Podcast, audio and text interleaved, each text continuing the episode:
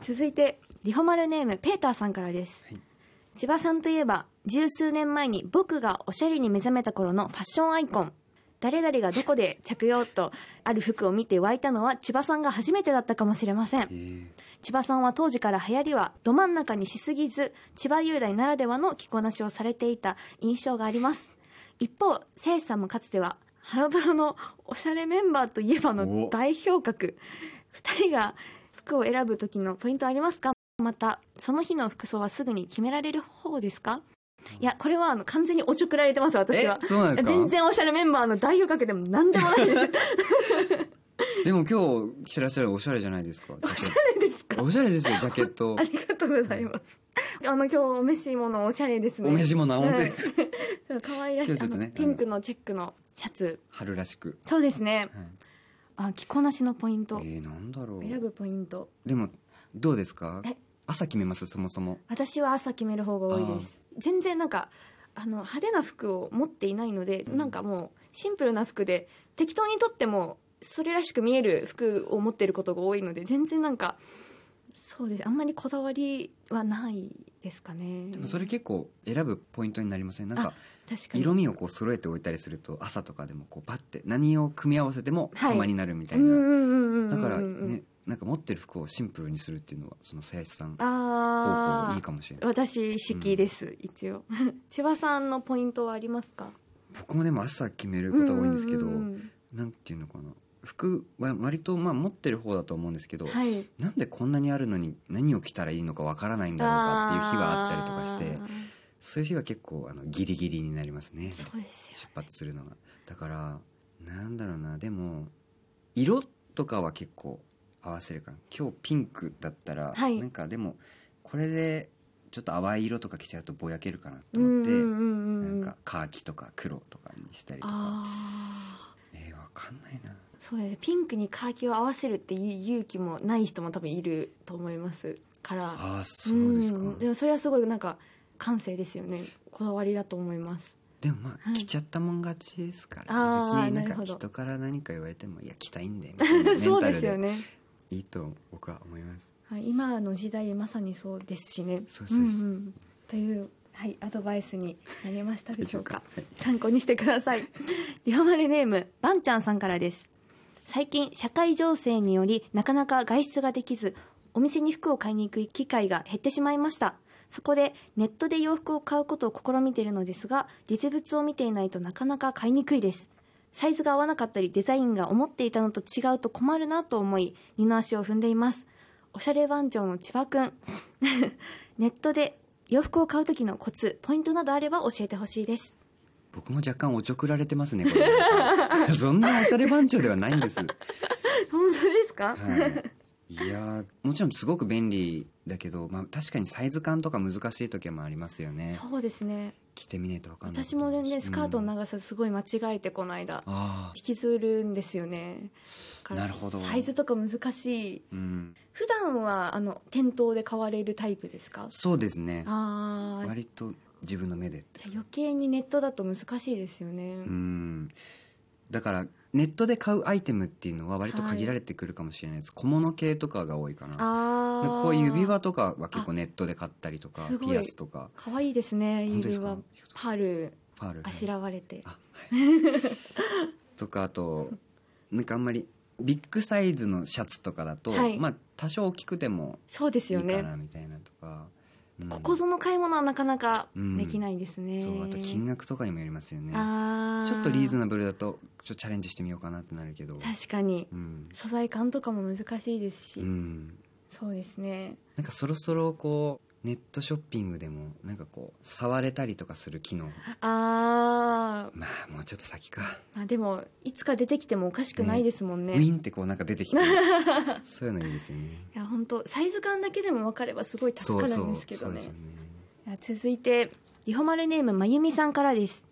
ポカポカと暖かくなりましたね千葉さんが憧れる春デートや楽しかった春デートの自慢エピソードを教えてください 参考にしたいです参考にしたいですとのことです、本当ですかこれもおちょくられてるような気になってしまう僕の被害妄すご想くでなも、んですよま、真面目な文章で、まあそうかじゃあ真面目に答えたいと自慢するほどのエピソードはないんですけれども、はいでもやっぱなんか外うんうんでなんかピクニックみたいのいいんじゃないですかねなんかそうですよねねシンプルにう、、うんんなんか一緒にお弁当作って持ってってもいいうん、しはい、なんかどっかで買ってってもいいし、うんうんうんうんそうですね外は気持ちいいですねこの季節うんだからもう積極的に歩くように私もなってきてるのあで本当ですかあそうですあなんか自転車持ってるんですけど、はい なんか冬はもう家出たくないのであんまり寒くて、 だから自転車であのもうスピード出して距離をもう稼ごうみたい ななるほど感じなんですけど今はもう積極的に歩いてるのでぜひ皆さんもうん歩くといいと思います、ね気持ちいいかうら、んうんいやありがとうございます続いてです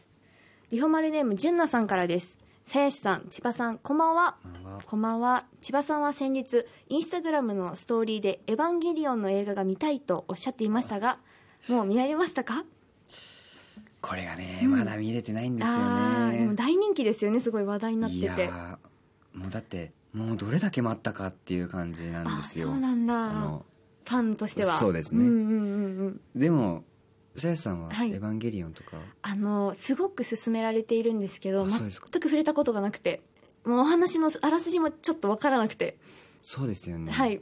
なんていうかタイムリーではないですもんねだっていつ頃流行り始めたんですかね僕もねタイムリーではないんですよあ多分じゃあもうもっちょと前そうだそかうなんらですね僕はなんか好きなバンドあの銀杏ボーイズっていうバンド好きなんですけど、あはいそはいはいの歌詞の中に「綾波レイ」っていうのが出てきてそれそれからら「綾波レイ」って何なんだろうって辿ってから割と真剣に見始めたんですけどなるほどうだからうーんまーあん見てみ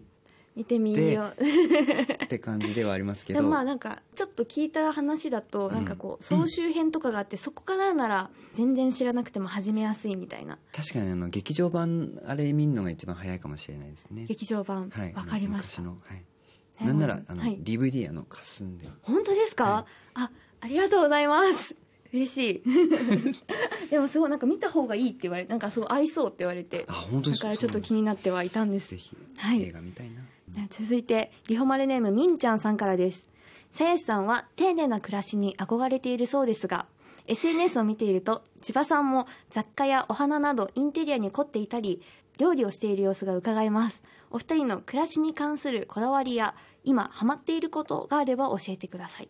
そうなんです確かにあのまあインスタグラムで見れる範囲だったりしますけどお花飾っていらっしゃったりとかはいねしてますよね凝っていらっしゃってるんですかなんかこうこだわって選んでたりとかするんですか まあでもインスタグラムはねほら映えの世界ですからそうですね、はい、まあ多少偽りはありますけどここだけみたい なここの範囲だけみたいなそうそうそうでも器とかは確かにこだわってたりとかはしますねこだわってるっていへうか割とこう集めるのが好きでうんうんうん焼き物とかうんいろいろあるじゃないですか、確かに焼き物の方が多いんですよなんあかあ色合いが全然こう同じものでも違ったりとかするからそうですよねそうそれが面白かったりとかしてーへーでもやっぱり洋食だと洋食器の方がまあ合う時が多いうんうんうんうんうんんでそっちもそっちは結構陶器で集めたりとかなるほど、うんお花も割と飾るとなんかいい感じですよ生活がそうですよね、うんなんか本当普通に科学的にもあの緑があるとすごいあのなんか気持ちが癒されるらしそうなんですいねなんですよはいだから私もあの積極的に植物とか花とか置くようにしていますさやさんのそはのい丁寧な暮らしに憧れてるっていうのあはいやあのその無駄なものを買ったりしないとかあーミニマリストみたいなことですまあにちょっと考え方は近いんですけどあ全然過去物は借りあそにうですそうですなんかすごく物は全然あるんですけど、うん本当に自分のあって嬉しいなって思うものしか基本的には持たないようにするみたいなうんところですねあとはあの私はあの家でコーヒーを自分で入れるのが好きで引くところからやるんですあか引いたりもしますしでもえーまあ,、そうあの時間のことも考えてあのお店で引いてもらって、うんうんうんでそれを持って帰るみたいなのをやってますなんか東京だと本当にいろんなコーヒースタンドがあって、うんそれぞれのコーヒー豆があるのでなんか最近ちょっとあのちょっとずつちょっとずつ集め始めてうん自分で入れて飲んでたりとかするんですけど料僕理とか某コーヒーショップで働いてたんですよああああ某某あの有名コーヒーショップあのそうなんですよニューヨークはいもうあありましたね、にあのはい、シシアトルアトル発祥ですシアトルね発祥のねはいだからコーヒーいいですよね僕も大好き、まあ飲みますか、うんうんうんうんでも僕は結構機械に任せちゃってるんですけど、うんいや入れてはい引き方とかもピッピッピッってやると出てくるみたいな、でもあの見るとかでこうやるの憧れますけどね確かにあもうあそんななんか意外と時間かからないのであそなうでんすかかそうまあでもまあ弾くところからって考えるとはいでもそれこそもっとみんなどうしてるのかなって知りたくて見たりするんですけど、その一般の方のブログとかはい動画とか、そうすると本当のなんて言うんですかエスプレッソを自分で作って、そこからもうミルクも立ててうん自分でカフェラテ作ったりとかえー、すごいしてる人もいるんですよねだからなんか突き詰めればもっと深いんですけどでもやっぱ機械で入れると一番美味しい ですいやいやいやでもやっぱ丁寧な暮らしってなるとやっぱこう、うん自分の手でって、ねまあなんかイメージはありますけ そどうねですうね、んそうですね でもまあコーヒー引くところもちょっと引き方とかもやっぱ味変わるらしいんでそっかやってみようと思ってはいますいいですはい